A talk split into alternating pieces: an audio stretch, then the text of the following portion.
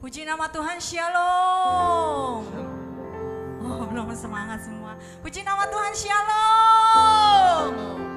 Apa kabar saudara pada pagi hari ini? Yang luar biasa boleh berikan tepuk tangan yang paling meriah buat Tuhan, amin. Saya melihat wajah-wajah yang penuh dengan sukacita kita sudah berlibur selama satu minggu ini kita percaya kita semua diberkati Tuhan pada pagi hari ini, amin.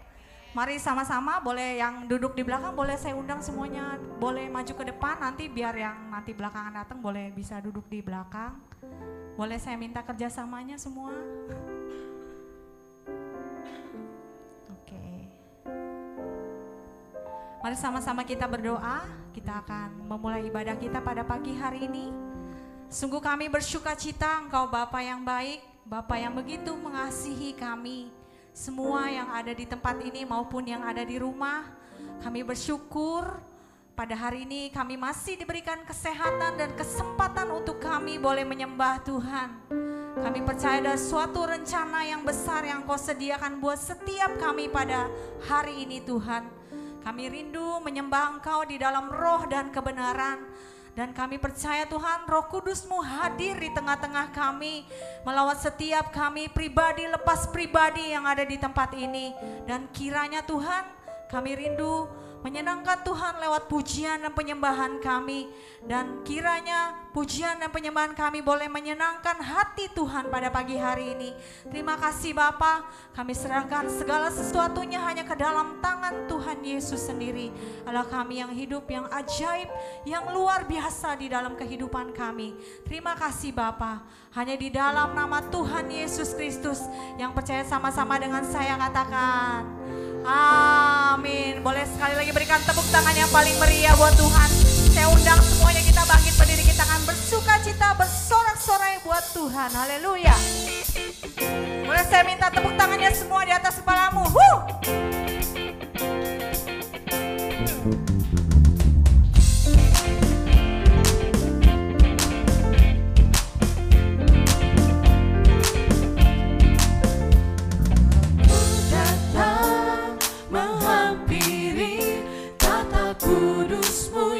Yesus Tuhan Ku persembahkan korban syukur yang terbaik hanya bagimu Sekarang ku datang. Sekarang ku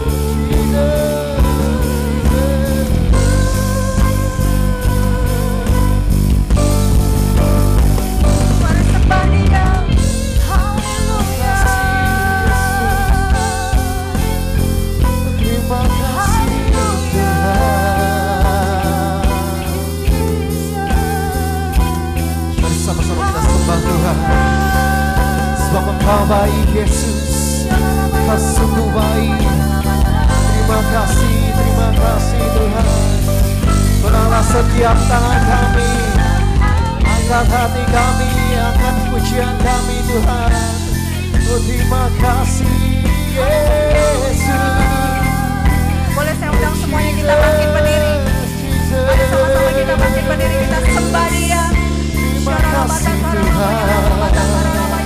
Terima kasih Yesus Jesus,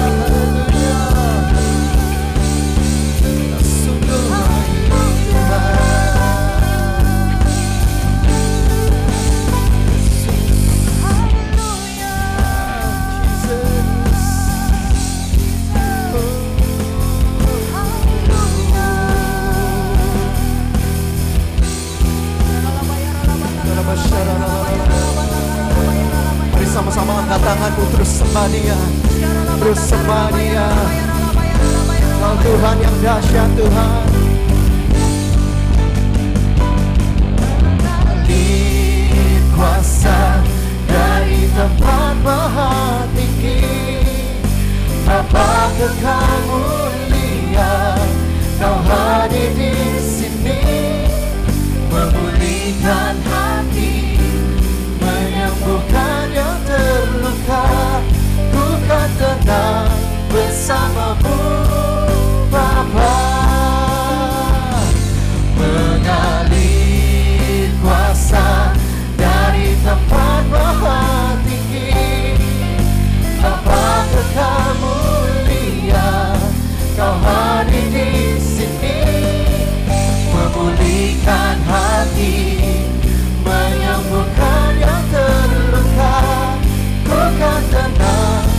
bersamamu Bapa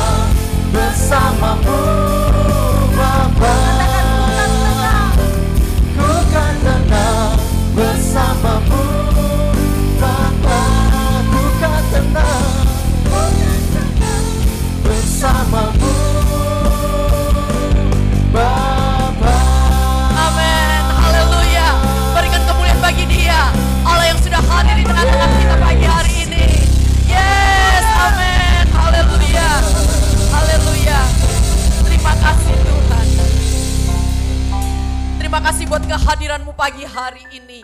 Kami rasakan kasihmu, kami rasakan kuasamu menjamah setiap kami. Dan kami percaya kasih kuasamu itu yang sanggup untuk memulihkan setiap hati kami. Menyembuhkan setiap hati kami. Mari Tuhan pagi hari ini kau jumpai setiap kami jemaatmu satu persatu. Tidak ada seorang pun yang engkau lalui. Sehingga pagi hari ini kami boleh mengalami perjumpaan secara pribadi dengan Tuhan. Dan kami percaya firmanmu yang hidup itu akan mengubahkan setiap kami. Terima kasih Tuhan, terima kasih. Kami sambut kebenaran firman-Mu dengan rasa antusias. Kami rindu hidup kami semakin hari semakin mengasihi Engkau. Di dalam nama Tuhan Yesus, mari jemaat yang antusias katakan bersama saya, Amin. Haleluya, beri sekali lagi kemuliaan bagi dia. Haleluya. Oke, silakan duduk. Oke, shalom semuanya. Puji Tuhan, pagi hari ini kita dapat beribadah bersama-sama. Saya senang sekali uh, setelah sekian tahun ya, kita akhirnya bisa berkumpul kembali. Baik, waktu khotbah saya hanya diberi waktu 30 menit, jadi saya akan bicara agak cepat ya. Uh, jadi kita sama-sama belajar konsentrasi dengan kebenaran firman Tuhan yang akan kita dengar pagi hari ini. Baik, tema pagi hari ini adalah memiliki karakter yang kuat di dalam Kristus. Ada banyak sekali karakter-karakter Kristus yang harus kita contoh supaya kita menjadi orang percaya yang serupa segambar dengan dia. Dan pagi hari ini saya ingin bicara satu hal, karakter dari Tuhan Yesus sendiri yaitu kerendahan hati. Ya, amin. Ya, baik. Saya mulai dengan sebuah cerita saya baca sebuah buku ya, diceritakan di sini. Ini ini kisah nyata. Uh, tepatnya terjadi di kota Yogyakarta. Ada seorang simbok-simbok, simbok-simbok itu nenek-nenek gitu ya. Dia ini penjual beras di pasar Keranggan Yogyakarta. Dia tinggal di Kaliurang. Setiap pagi si nenek ini harus bawa bakul-bakul berasnya itu menuju ke pasar dengan cara bagaimana dia nyetop setiap kalau ada kendaraan yang lewat yang dia Hari itu dia nyetop sebuah jeep. Di stop sama dia berhenti nih jeep. Lalu si nenek ini bilang sama si sopir tolong angkat beras saya. Si sopir ini dengan tanpa tanpa membantah diangkat ini beras dimasukkan ke jeepnya.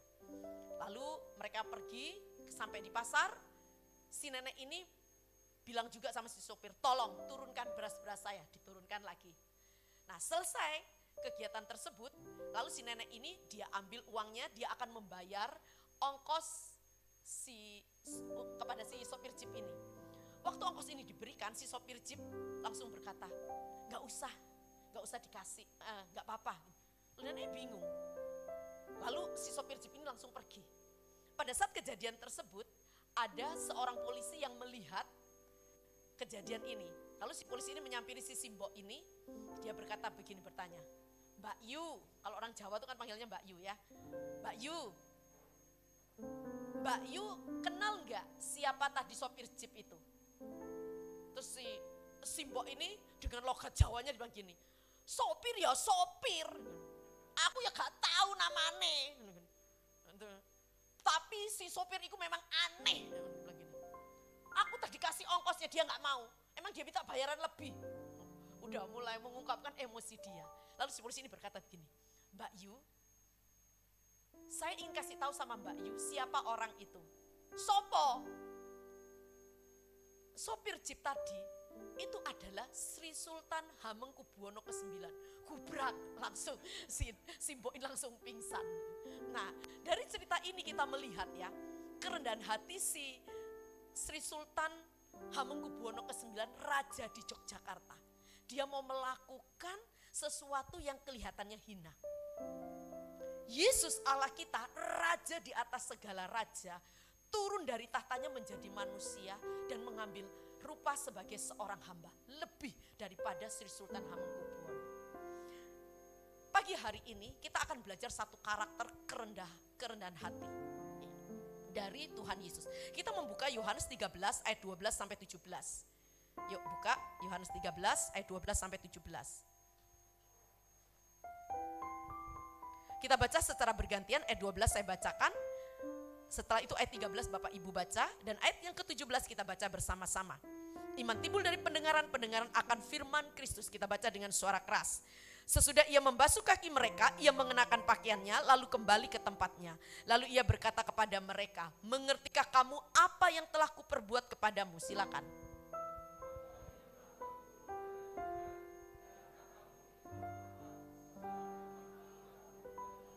Jadi jikalau aku membasuh kakimu, aku yang adalah Tuhan dan gurumu, maka kamu pun wajib saling membasuh kakimu. Silakan.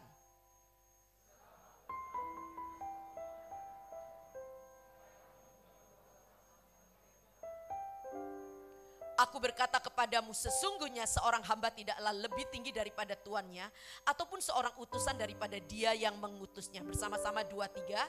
Jikalau kamu tahu semuanya ini, maka berbahagialah kamu jika kamu melakukannya. Saudara yang dikasih Tuhan, sering kali kita tahu ya acara basuh membasuh kaki ini. Eh, di gereja-gereja hari ini tuh sering melakukan ritual seperti ini dengan tujuan untuk pem- untuk rekonsiliasi ya kita semua tahu. Tapi saya mau jelaskan bahwa basuh kaki pada zaman kuno dengan hari ini yang sedang gereja-gereja lakukan itu sangat beda banget. Beda banget. Apa bedanya? Kalau hari ini ya acara basuh membasuh kaki di sebuah retret atau gereja, kita tahu eh, kaki kaki yang kita basuh itu itu nggak sampai kotor banget. Kenapa? Karena kita nih hidup di zaman modern, sudah pakai sepatu, betul ya? Dan kalaupun nggak pakai sepatu pun ke gereja itu pun ke gereja pun jarang yang jalan kaki. Semuanya itu rata-rata ya paling nggak naik motor, naik mobil. Jadi rata-rata kakinya ini dalam keadaan bersih. Nah, kita harus melihat konteks pada zaman itu, pada zaman kuno, ya. Itu beda sekali. Kenapa? Iklimnya aja beda dengan negara Indonesia, iklimnya. Lalu situasi di sana itu juga sangat beda. Di sana itu banyak sekali padang gurun sehingga membuat jalanan itu sangat berdebu. Dan ingat orang zaman dulu itu kalau ke mana-mana tuh jalan kaki. Beda sama kita. Kita jarang jalan kaki. Kalau mereka selalu jalan kaki. Jadi ke mana-mana itu pasti kakinya itu debu dan berkotor. Sehingga ketika sampai di tujuan kaki ini harus dicuci karena saking dekilnya. Nah orang-orang kaya pada zaman itu kalau mereka kaya mereka biasa punya punya pembantu kan yang disebut budak atau hamba. Budak-budak hamba-hamba inilah yang akan diperintahkan untuk menyambut para tamu dengan cara mencuci kaki para tamu. Jadi sekali lagi yang membasuh kaki para tamu itu bukan orang biasa. Bukan karyawan, bukan siapa pun, bukan. Tapi yang membasuh kaki itu harus budak. Sekali lagi, yang membasuh kaki itu harus seorang hamba. Nah, kembali lagi kepada Yohanes pasal 13 ini, ketika kita membaca perikop ini, waktu Tuhan Yesus membasuh kaki para muridnya, ini bukan sesuatu hal yang lumrah. Bukan suatu hal yang biasa terjadi. Sekali lagi, yang mencuci kaki itu harus budak, harus hamba. Tuhan Yesus bukan budak, bukan hamba, orang biasa. Ya, jadi ini suatu hal yang yang nggak biasa, nggak wajar.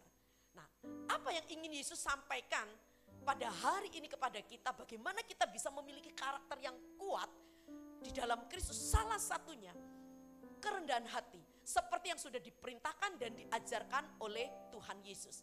Ada tiga hal dengan cepat yang ingin saya sampaikan pagi hari ini. Mengapa sih kita sebagai orang percaya itu harus rendah hati?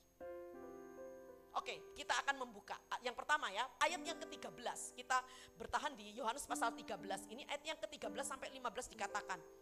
Kamu menyebut aku guru dan Tuhan, dan katamu itu tepat sebab memang akulah guru dan Tuhan. Ayat yang ke-14. Jadi, jikalau aku membasuh kakimu, aku yang adalah Tuhan dan gurumu, maka kamu wajib saling membasuh kakimu. Sampai di sini. Nah, Bapak Ibu Saudara-saudari yang dikasih Tuhan, mengapa sih kita harus memiliki karakter rendah hati? Karena yang pertama pada ayat yang ke-13 dikatakan, karena kita ini mengaku Yesus itu sebagai Tuhan dan Guru. Saya akan jelaskan. Dikatakan di sini kan, aku membasuh kakimu, aku yang adalah Tuhan dan Gurumu. Ayat 14 dikatakan itu. Ayat 13 dikatakan, kamu menyebut aku guru dan Tuhan. Ayat 13 Yesus berkata, kamu spesifik kepada para murid. Tulis berkata, kamu para murid menyebut aku guru dan Tuhan. Yesus nggak bicara orang banyak, bukan orang lain. Jadi Yesus sedang membedakan para murid, orang-orang yang percaya kepada Kristus dengan orang yang tidak percaya kepada Kristus. Maksudnya Kristus begini, kalau kamu mengaku aku sebagai Tuhan dan guru, kamu harus rendah hati. Kira-kira Yesus bilang gitu. Kalau orang luar sana yang nggak ngaku aku sebagai Tuhan dan guru, ya itu terserah dia. Tapi kamu yang ngaku aku sebagai Tuhan dan guru, kamu harus rendah hati. Jadi saya simpulkan begini. Kita rendah hati kepada orang lain karena kita melihat siapa Kristus untuk hidup kita. Siapa Kristus? Kristus adalah Tuhan dan guru kita. Kita rendah hati itu bukan karena kita lihat siapa orang lain itu buat kita, bukan. Ini yang Yesus ingin ajarkan. Mengapa kita sebagai orang percaya harus rendah hati? Sekali lagi, karena kita melihat siapa Kristus buat kita. Siapa Kristus buat kita? Ayat 13 dikatakan, Yesus adalah Tuhan dan Guru. Kita rendah hati itu bukan karena kita lihat siapa orang itu buat saya. Kalau kita lihat orang itu siapa buat saya, kita susah untuk rendah hati. Apalagi kalau kita ini banyak duit, kita ini pinter, kita ini hebat, susah untuk rendah hati. Kalau kita lihat siapa lu, oh nggak bisa kita rendah hati. Beberapa waktu yang lalu, saya diajak makan oleh sebuah keluarga yang cukup kaya. Kalau sudah cukup punya duit pasti makannya enak lah ya, nggak mungkin di pecel lele pinggir jalan kan. Di restoran enak lah, kita makan steak ceritanya. Udah nih, ya. Karena hari itu memang hari libur, tahulah restoran kalau libur itu kan banyak pengunjungnya ya. Kami masuk itu memang sudah rame, tapi ya karena kami sudah reserve tempat, ya sudah kami masuk dan kami menikmati kebersamaan itu. Lalu kami pesan-pesan pesan-pesan, dari pesan sampai keluar makanan itu satu jam. Tapi karena kami ngobrol jadi nggak berasa ya, ya sudahlah, cincai lah ya gitu. Gitu. Keluar, satu jam keluar. Itu pun saat keluar, garpu sama pisau itu lupa nggak dikasih. Kita, mas minta garpu atau garpu sama uh, pisaunya berapa? Semuanya belum dapat. Oh iya, gitu. Langsung gini, mas rotinya belum keluar. Biasanya kalau makan itu ada keluar rotinya dulu. Nah, pokoknya lalai ceritanya si karyawan ini. Udah, singkat cerita waktu satu jam kemudian sudah keluar, kami mulai makan adalah ada salah satu orang waktu ayamnya dipotong ini masih mentah. Mentah, langsung loh, loh kok mentah? Masih merah kayak darahnya. Dia panggil mbaknya, mbak sini, mbak ini ini mentah. Ini ya maaf bu, saya saya bakar kembali. Langsung orang ini berkata begini, loh saya ini mau tanya gini, kok bisa mentah? Kalau misalkan restoran ini tidak sanggup untuk menerima tamu sekian banyak, jangan diterima kami, saya akan cari restoran lain. Gitu ya. Terus udah gitu, saya perhatiin aja nih orang. Udah gitu mbaknya gini, iya maaf bu. Saya uh, saya mau bicara sama manajernya. Waduh. Terus gini, oh, manajernya sedang libur, karena memang hari libur. Oke, okay, supervisor dicecer loh. Oke, okay, supervisor gini. Terus gini. Udah gitu datang lagi cowok gini. Maaf Bu, ngomong lagi sekali lagi. Ngomong lagi. Saya ini masalahnya ini kita ini sudah pesan. Masalahnya bukan cuma ayam yang mentah. Kami pesan ini keluarnya sudah satu jam. Keluarnya masih mentah. Marah ini orang. Saya perhatiin aja. Terus udah gitu orangnya bilang ini. Ya maaf Bu. Gini. Langsung dia ke dapur. Dia kasih komplimentari. Kasih lumpia. Saya nggak mau ini. Nggak, Bu silakan. Nggak mau, bawa. Pulang. Waduh. Udah itu saya merhatiin aja. Ini orang bener-bener deh. Nggak bisa rendah hati. Kenapa? Karena dia ngeliat siapa lu buat saya. Setelah itu akhirnya kami makan udah nggak enak suasananya. Tetap tapi akhirnya ya mau nggak mau kita makan. Nggak, nggak mungkin kan ada satu temen bilang gini, udah kamu pesannya kan sama saya, sama menunya sama saya. Ini kan besar, kita potong jadi dua, separuh buat kamu, separuh buat saya. Nanti punya kamu matang, kita bagi dua lagi. Sama dong. Enggak, saya sudah bete makan. Dia bilang, udah nih, saya saya udah udah diem, saya tahu nih orang udah lagi marah. Kan kami makan udah nggak enak makanan udah ya. Udah selesai, sampai selesai, akhirnya dia tuh masih bokangguan orang Jakarta bilang. Iya dia bilang, eh, mana manajernya? Tuh gini, gak ada bu libur. Saya minta nomor teleponnya. Gak dikasih dong, biasa kan? Gak bisa dikasih. Dia bokangguan, dia pergi ke kasir. Saya nggak tahu dia ngomong apa sampai lama sekali. Sampai kita tuh nungguin. Akhirnya terus dia bilang begini, kalian boleh pulang. Saya mau nunggu sampai saya dikas, saya bisa bicara dengan manajernya. Masya Allah. Orang ini pulang sampai sekitar jam 11 atau kalau nggak salah. Saudara ngerti ya? Lihat ya. Kita itu sulit untuk bisa rendah hati, apalagi kalau kita melihat siapa lawan kita. Orang yang lebih rendah, orang yang mungkin pekerjaannya lebih hina daripada kita, lebih bodoh daripada kita. Tapi ketika kita melihat siapa Kristus buat hidup kita, siapa pun yang sedang diperhadapkan dengan kita, kita pasti bisa rendah hati. Amin ya. Nah, ini siapa Kristus buat kita? Kristus adalah Tuhan dan guru kita.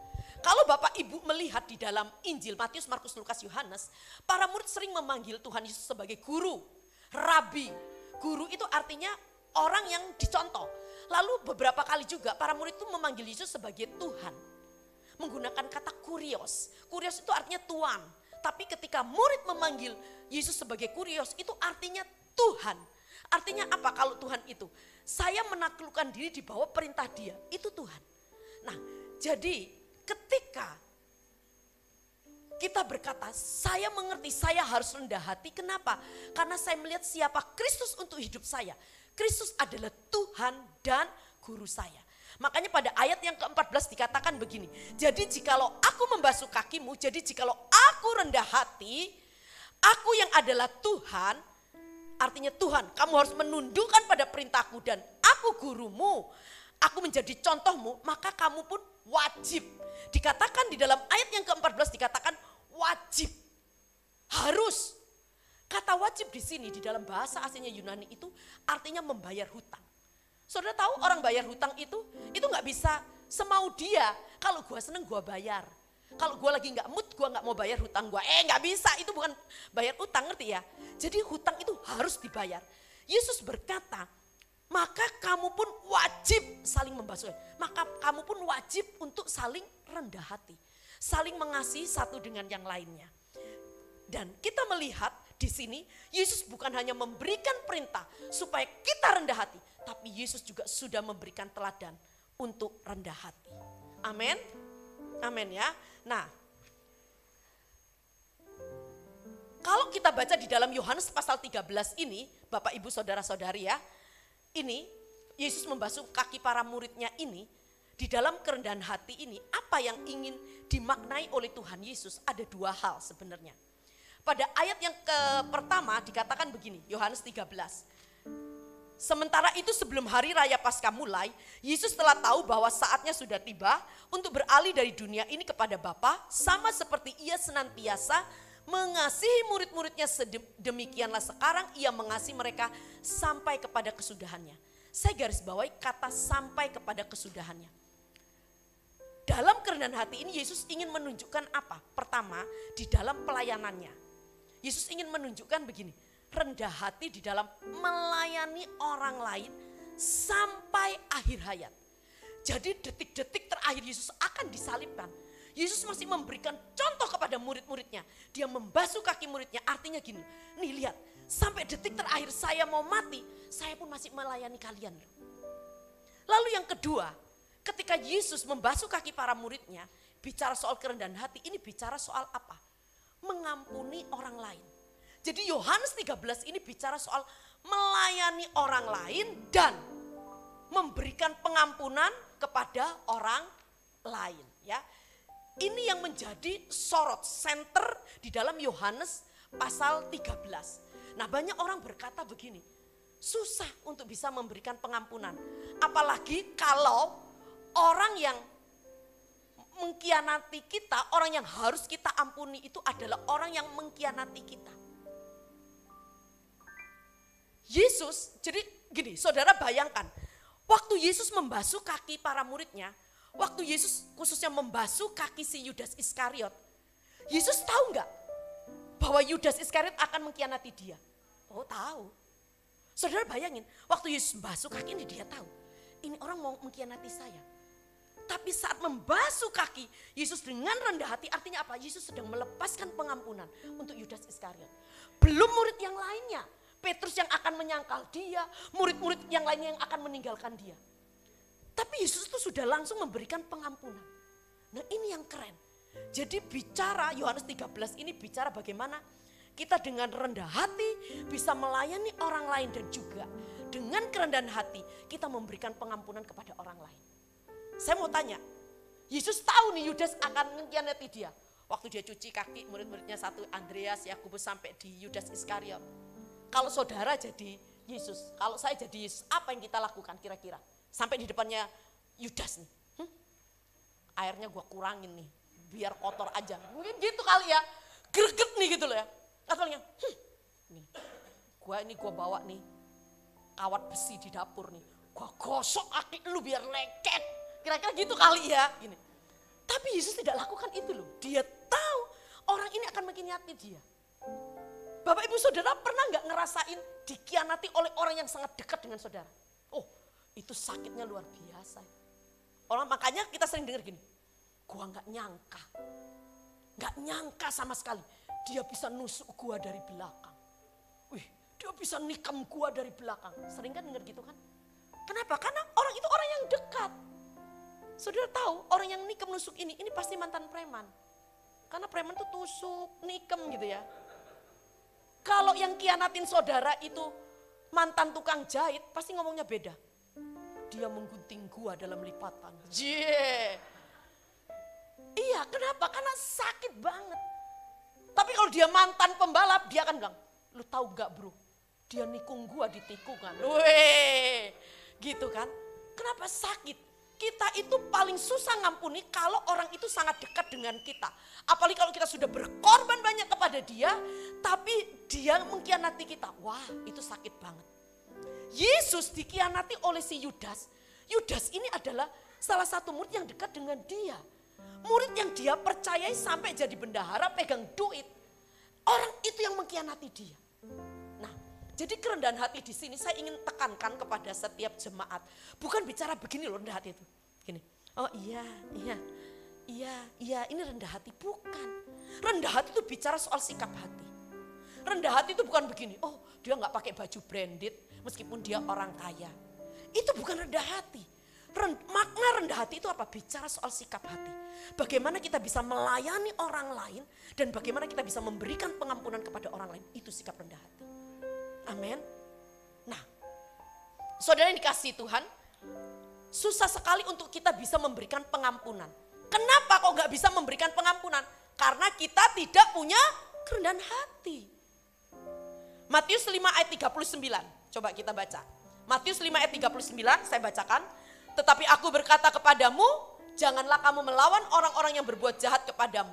Melainkan siapa pun yang menampar pipi kananmu, berilah juga kepadanya pipi kirimu. Apa maksudnya kasih pipi kanan, e, tampar pipi kanan, kasih pipi kiri. Itu maksudnya pertama, kan gak boleh balas. Ini kita semua sudah tahu kan.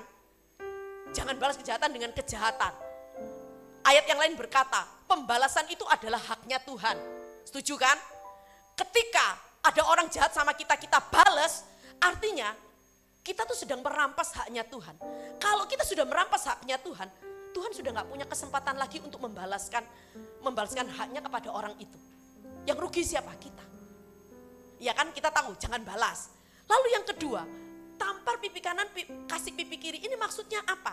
Bukan cuma nggak balas. Ketika kita mengampuni, itu artinya apa? Kita sedang membebaskan diri kita. Maksudnya apa? Kita pikirkan begini. Kalau kita ngampuni orang lain gini, kok enak dia? Dia yang salah, gua yang benar, gua yang baik. Kan selalu kita begitu kan? Kok enak? Sebenarnya salah. Waktu kita melepaskan pengampunan, itu kita sedang membebaskan diri sendiri. Contoh nih, sering nggak Bapak Ibu nih, kalau kita nih lagi kesel sama seseorang, kita susah untuk mengampuni itu orang, kita tuh makan kurang enak, tidur nggak pules, bener nggak? Lah, tapi orang yang kita keselin, dia makan enak, dia tidur pules sampai ngiler-ngiler sampai ngorok-ngorok. Yang rugi siapa? Kita. Bener nggak? Jadi saat kita melepaskan pengampunan, itu artinya kita sedang membebaskan diri kita. Sehingga damai sejahtera sukacita itu tetap kita miliki. Jangan membalas, kita sedang membebaskan. Ini biasanya kita sudah sering dibahas. Berkenaan dengan kerendahan hati, tampar pipi kanan, kasih pipi kiri. Yang ketiga, jangan balas. kita sedang mem- apa, membebaskan diri kita. Yang ketiga apa? Tampar pipi kanan, kasih pipi kiri. Artinya kita siap untuk disakiti lagi. Saudara jangan pikir gini, oh kalau saya sudah memberikan pengampunan beres. Saya nggak akan mengalami itu lagi. Oh belum tentu. Malah mungkin orang yang sama itu yang akan menyakiti hati kita lagi. Tapi inilah yang Yesus yang Yesus ajarkan kepada kita. Ketika dia membasuh kaki para muridnya. Menunjukkan kerendahan hati Tuhan Yesus dalam hal apa? Dalam hal memberikan pengampunan kepada orang yang menyakiti dia, mengkhianati dia, meninggalkan dia. Yesus mau supaya kita mencontoh apa yang menjadi yang sudah diteladankan oleh oleh dia. Jadi bagian yang pertama, bagaimana kita bisa memiliki karakter yang kuat di dalam Kristus? Kita harus rendah hati. Mengapa kita harus rendah hati? Karena kita mengaku Yesus adalah Tuhan. Kalau kita ngaku dia Tuhan, kita harus tunduk kepada perintah dia. Kita ngaku dia sebagai guru. Kita murid nyontoh apa yang guru lakukan. Amin. Ini firman Tuhan lo berkata, akulah guru, Tuhan dan gurumu. Yang kedua, ayat yang ke-16. Yohanes 13 kita balik kembali. Ayat yang ke-16 dikatakan, aku berkata kepadamu, sesungguhnya seorang hamba tidaklah lebih tinggi daripada tuannya, ataupun seorang utusan daripada dia yang mengutusnya. Ya, apa maksudnya? Kalau kita baca ayat ini, begini, tradisi kuno di Israel itu punya tradisi begini. Misalkan ya, misalkan Ibu Marcel sebagai seorang tuan nyuruh saya hambanya. Ibu Marcel tuan, saya ini hambanya Ibu Marcel. Ibu Marcel nyuruh saya sebagai hamba untuk pergi kepada Ibu Santi. Waktu saya pergi ke rumah ke Ibu Santi, Ibu Santi nolak saya. Nolak saya. Saudara tahu, yang paling marah, yang paling tersinggung, yang paling terluka itu bukan saya yang ditolak oleh Ibu Santi. Tapi yang paling marah, paling terluka adalah Ibu Marcel yang mengutus. Ngerti? Nah ini tradisi kuno pada saat itu. ya. Jadi artinya apa? Yang kedua, mengapa kita harus rendah hati? Karena gini, apa pun yang kita alami, kita rasakan itu tidak akan pernah melebihi apa yang dialami, dirasakan oleh Tuhan Yesus. Mungkin kita dihina, mungkin kita ditolak, mungkin kita dikianati. Tapi tidak melebihi apa yang sudah Yesus alami. Mengapa pada ayat yang ke-16 dan ayat yang ke-20 Yesus memberikan batas menetapkan batas. Sesungguhnya ayat 20 barang siapa menerima orang yang kuutus ia menerima aku. Dan barang siapa menerima aku ia menerima dia yang mengutus aku. Menetapkan batas. Sejauh, seberapa jauh kita harus rendah hati.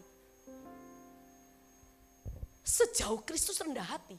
Karena kita tidak akan pernah melebihi dia. Seorang murid tidak akan melebihi gurunya. Seorang utusan tidak akan melebihi yang mengutus seorang hamba tidak akan melebihi tuannya. Ya, jadi Yesus memberikan batasan. Kalau ditanya sejauh mana kita harus rendah hati, sejauh Yesus rendah hati. Filipi 2 ayat 8, ayat yang sangat terkenal sekali saya bacakan. Filipi 2 ayat yang ke-8. Dan dalam keadaan sebagai manusia, ia telah apa saudara? merendahkan dirinya dan taat sampai mati, bahkan sampai mati di kayu salib Yesus menetapkan batas. Maksudnya apa? Gini loh. Yesus itu kan adalah pencipta. Setuju dengan saya ya? Dia pencipta. Tapi dia merendahkan hatinya. Dia turun jadi ciptaan. Betul kan? Nah saat Yesus menjadi ciptaan. Saya mau katakan. Yesus tuh bisa nggak pilih sih? Ya oke lah gue turun jadi ciptaan. Gue mau jadi malaikat waktu gue jadi ciptaan. Bisa nggak? Bisa. Tapi Yesus nggak pilih jadi malaikat. Yesus pilih sudah dari pencipta dia turun jadi ciptaan. Dia pilih jadi manusia, nggak jadi malaikat. Sudah jadi manusia, Yesus bisa nggak dia pilih gini? Oke, gue sekarang jadi manusia. Gue mau pilih jadi raja, bisa nggak? Bisa. Tapi Yesus nggak pilih ketika jadi manusia, dia nggak pilih jadi raja. Tapi dia pilih menjadi hamba. Saudara lihat, downgrade-nya Tuhan Yesus itu. Dan saat Tuhan Yesus menjadi hamba pun, dia bisa pilih loh cara matinya. Loh dia tuh Tuhan. Gue mau mati sebagai pahlawan yang membela tuannya. Bisa. Tapi Yesus pilih untuk mati di atas kayu salib untuk saudara dan saya. Nah, jadi kalau ditanya sejauh batas mana kerendahan hati Tuhan Yesus, seperti itu saudara. Kalau saya bayangkan seanak tangga, Yesus ada di atas. Dia turun itu beberapa anak tangga. Levelnya tuh turun sekali. Tapi itulah wujud kerendahan hati Tuhan Yesus. Nah, jadi mengapa sih kok kita ini harus rendah hati? Karena kita ini nggak akan pernah bisa melebihi Tuhan Yesus. Kalau saya rendah hati sama Ibu Marcel, wajar. Saya ciptaan, Ibu Marcel ciptaan. Kalau saya rendah hati sama Ibu Marcel, lumrah. Saya orang berdosa, Ibu Marcel orang berdosa.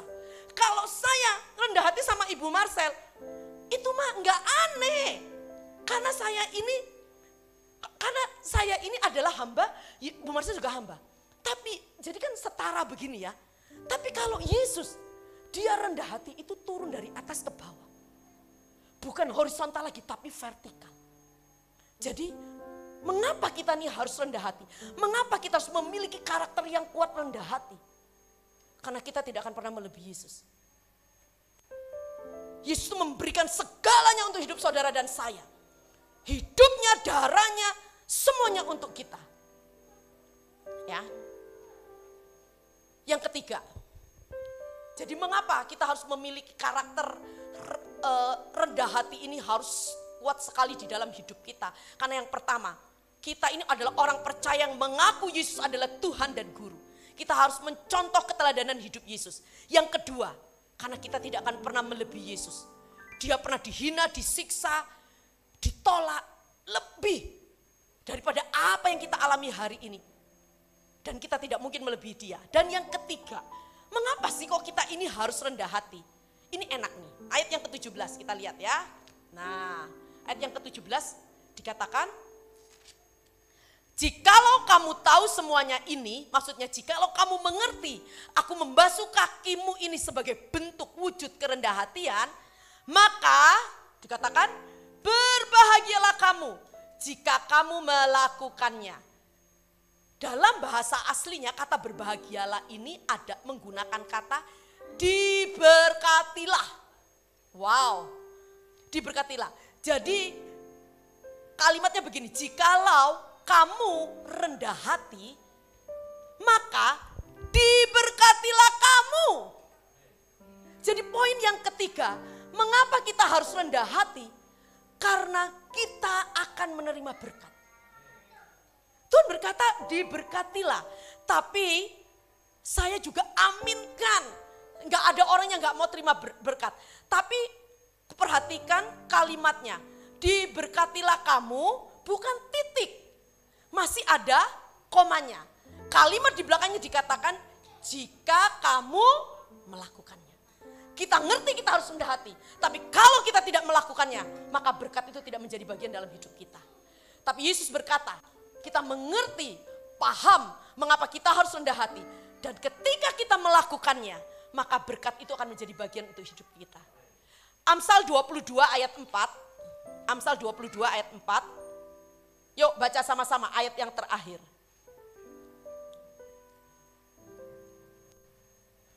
Satu, dua, tiga. Ganjaran kerendahan hati dan takut akan Tuhan adalah kekayaan, kehormatan, dan kehidupan. Jadi berkat apa buat orang yang rendah hati, yang paham dan melakukannya, dikatakan kekayaan Tuhan janjikan. Kehormatan Tuhan janjikan, kehidupan Tuhan janjikan. Tapi saya ingin menekankan kepada setiap kita, kita percaya, saya percaya sekali berkat ini akan menjadi bagian dari hidup saya. Tapi ingat, ketika kita taat melakukan firman Tuhan, salah satunya kita harus rendah hati. Wujud daripada rendah hati itu adalah melayani orang lain, memberikan pengampunan kepada orang lain. Itu kita melakukannya, fokusnya, tujuannya, motivasinya bukan supaya diberkati tetapi karena saya mengasihi Tuhan. Amin. Jadi berkat itu bonus. Tapi percayalah, Allah dengan segala kebaikannya, Allah yang memegang janjinya. Kalau kita melakukannya, berkat itu pasti akan datang dalam hidup kita. Amin. Gak usah yang dikejar itu berkatnya. Tapi kita lakukan aja. Mengapa saya melakukannya? Karena saya mengasihi Tuhan. Dan dia bapak yang baik. Lihat anaknya mengasihi dia. Gak usah minta. Berkat itu akan dikasih. Amin. Saudara ingat kalau anak kecil itu ya, yang pasti yang punya anak ini tahu. Seringkali anak-anak kita ini ya, kalau dibawa ke warung, dibawa ke supermarket ya, gitu. Misalkan ada ada sebuah barang yang dijual mahal, terus biasanya kan biasa diiming-iming, dapat hadiah ini. Terus kebetulan hadiahnya itu lucu sekali misalkan boneka. Itu anak kita ngerengek minta bonek, minta si hadiah boneka itu. Dia nggak butuh barangnya, tapi dia butuh cuman mau bonekanya. Jadi ini itu anak-anak fokus sama hadiah, fokus sama bonus, tidak fokus sama yang paling berharga. Nah sering kali kehidupan kekristenan kita seperti itu. Kita melakukan perintah Tuhan karena supaya diberkati. Gak usah, gak usah pusing Tuhan pasti berkati kita. Karena itu janji Tuhan. Dia Allah yang tidak akan pernah mengingkari janjinya. Tapi ingat ketika kita melakukannya, kita setia melayani untuk orang lain sebagai wujud kerendahan hati kita. Kita melepaskan pengampunan. Bukan karena apa? Karena ini memang perintah Tuhan. Dan karena saya mengasihi dia. Amin. Saya rindu kebenaran firman Tuhan siang hari ini bisa memberkati setiap kita. Ada tiga hal kita bagaimana kita bisa memiliki karakter yang kuat di dalam Kristus. Salah satunya karakter rendah hati.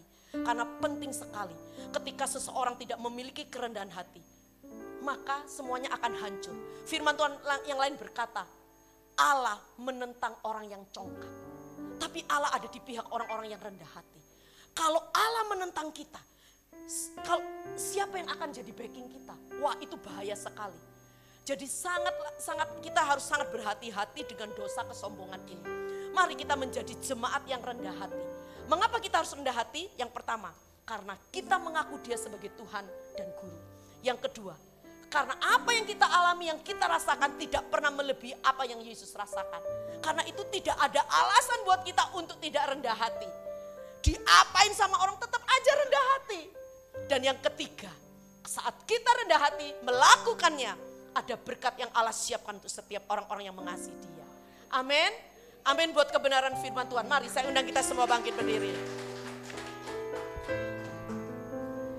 Mari angkat pujian, katakan ku datang ya Bapa. Ini janji kami di hadapanmu Tuhan. Kami mau taat, kami mau setia kepada firmanmu. Firmanmu ya dan amin. Firmanmu pasti akan kau genapi di dalam hidup kami. Mari siang hari ini kalau ada di antara Bapak Ibu Saudara-saudari. Masih ada yang mengganjal di hati Bapak Ibu Saudara-saudari. Mungkin selama ini masih ada perasaan sakit, perasaan dendam. Perasaan tidak bisa mengampuni kepada orang-orang yang dekat dengan saudara.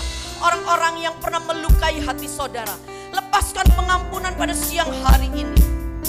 Karena itu salah satu wujud kerendah hatian kita. Saat kita tidak bisa mengampuni orang lain.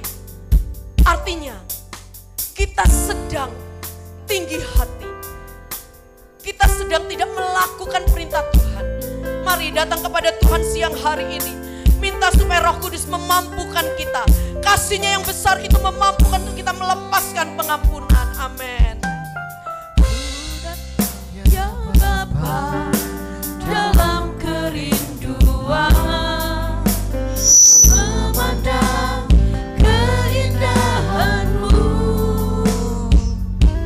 Katakan ku berikan segalanya. Amin. Semuanya yang ada. Ku ingin menyenangkan hatimu Tuhan datang kepada Tuhan dengan segala kerendahan hati. Ku datang ya Bapa dalam kerinduan memandang keindahanmu. Bawa hati kita kepada Dia. Dia. Amin. Semuanya yang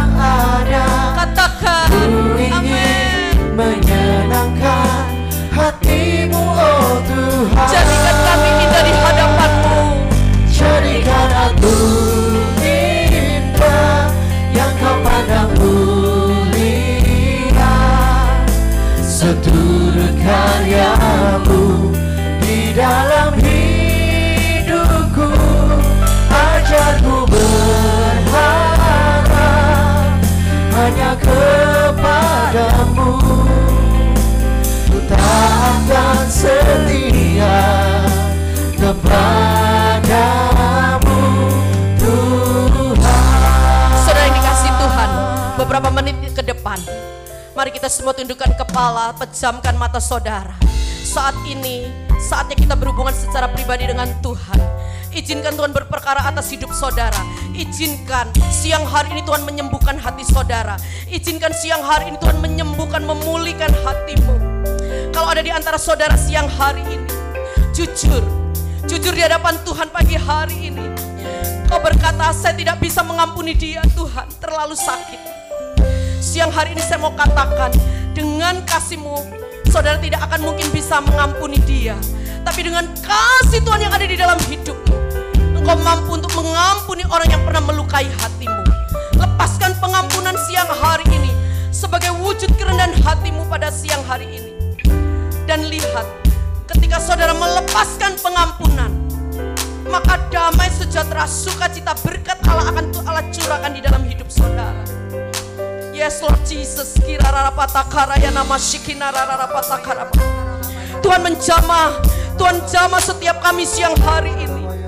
Jangan keraskan setiap hati kami Tuhan. Engkau Allah yang mulia, telah mengosongkan diri, mengambil rupa seorang hamba. Apalagi kami kami manusia biasa, manusia berdosa yang tidak ada artinya. Tidak ada alasan buat kami untuk kami mempertahankan hak kami. Berikan kemampuan kepada kami siang hari ini Tuhan. Untuk melakukan firman-Mu. Untuk kami bisa mengampuni orang yang pernah melukai hati kami. Berikan kerendahan hati itu dalam hati kami Tuhan. Yesi irara takara ya nama sikinara ya takara ya rara papa papa.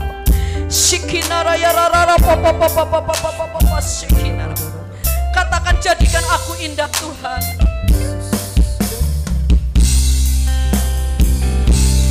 Jadikan aku Amin. Ini yang menjadi kerinduan kami. Waktu selanjutnya saya serahkan Bapak Gembala. karyamu di dalam hidupku ajarku berharap hanya kepadamu ku dan setia kepadamu Tuhan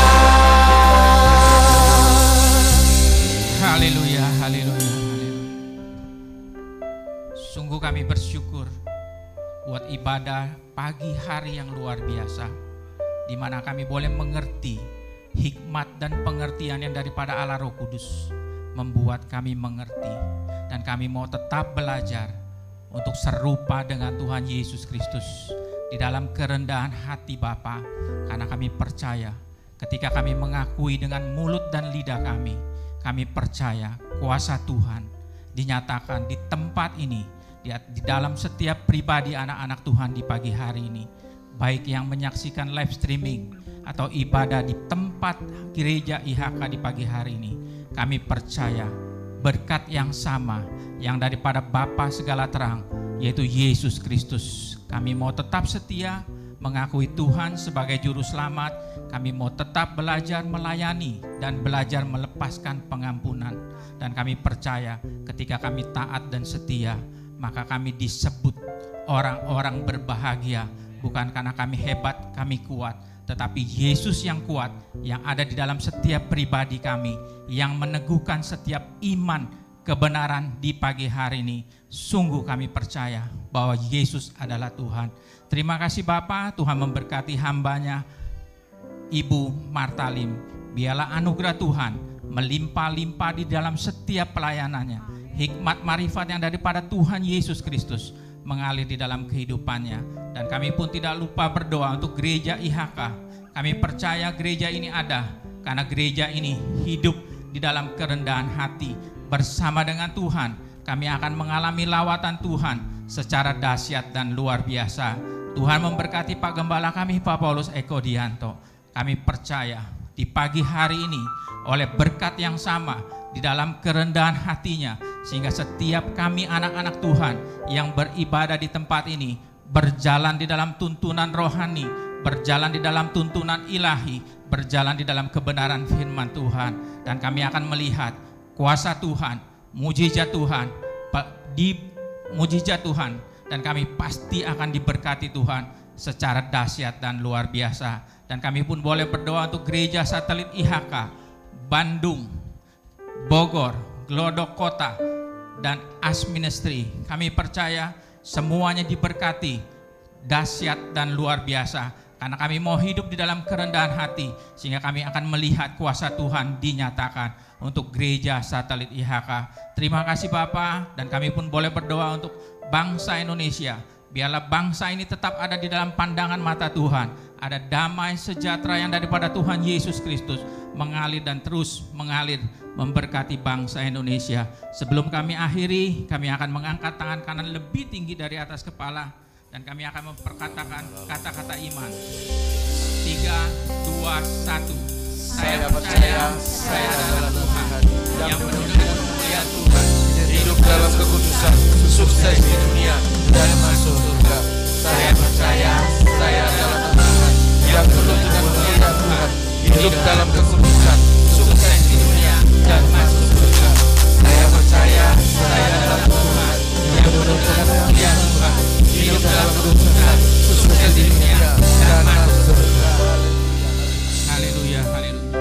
Terima kasih Bapa, kami percaya setiap iman yang kami perkatakan di dalam kebenaran firman Tuhan akan memetraikan di dalam setiap kehidupan kami karena kami adalah anak-anak Tuhan, anak yang diberkati secara dahsyat dan luar biasa di dalam pekerjaan kami di dalam segala hal yang kami kerjakan dengan kedua tangan kami, kami percaya berkat yang terbaik menjadi bagian di dalam setiap kehidupan kami anak-anak Tuhan di pagi hari ini. Sebelum kami akhiri, kami akan menerima berkat dari hambanya, Puji Tuhan, mari angkat kedua tanganmu tinggi-tinggi dalam hadirat Tuhan. Tuhan inilah kami, kami sudah memuji menyembah Tuhan, kami sudah mendengar kebenaran firman-Mu. Mari Tuhan sempurnakan ibadah kami hari ini. Sempurnakan iman kami, sempurnakan pengharapan kami, sempurnakan kasih kami ya Tuhan. Dan sekarang kami mau terima berkat yang datang daripada Tuhan Yesus Kristus. Kekasih-kekasih Tuhan, sahabat IHK di mana pun Anda berada, yang ada di tempat ini ataupun yang ada di tempat lain yang sedang mengikuti ibadah secara live, terimalah berkat yang melimpah-limpah dari Allah Bapa, persekutuan dan kasih sayang dari Tuhan kita Yesus Kristus, penyertaan dan penghiburan serta kuat kuasa dari Allah Roh Kudus, menuntun, menyertai, memberkati, menjadikan kita kepala dan bukan menjadi ekor, naik terus dan tidak pernah turun, mulai hari ini, bahkan sampai selama-lamanya. Demi nama Yesus Kristus Tuhan, haleluya bersama dengan saya berkata, amin. Tepuk tangan yang paling meriah untuk Tuhan. Silakan duduk sebelum kita tinggalkan tempat ini saudara. Ada sedikit pengumuman, eh, di depan ada kotak persembahan, saudara bisa eh, memasukkan berkat untuk pelayanan gereja IHK dan yang di rumah saudara bisa menyalurkan berkat Anda melalui eh, yang ada di rekening yang sudah bisa lihat di layar monitor saudara. Ada eh, QR, ada yang sudah tertera di situ, diakonia, lalu kemudian juga ada eh, untuk rekening pembangunan, rekening persembahan biasa saudara-saudara ya. Itu yang bisa saya sampaikan kemudian yang paling terakhir bulan depan kita akan ada ibadah dua kali ya jam pagi saudara-saudara ya IFC pagi jam 8 sampai 9 lalu 9 oh sorry 8.30 sampai 9.30 itu IFC pertama. Mungkin ada yang bertanya IFC itu apa? IHK Fellowship Center ya. Jadi yang kedua IFC kedua jam 10 sampai jam 11 setelah itu ada ibadah youth dan seterusnya. Demikian pengumuman. Tuhan Yesus memberkati. Selamat hari Minggu dan salam IHK puji nama Tuhan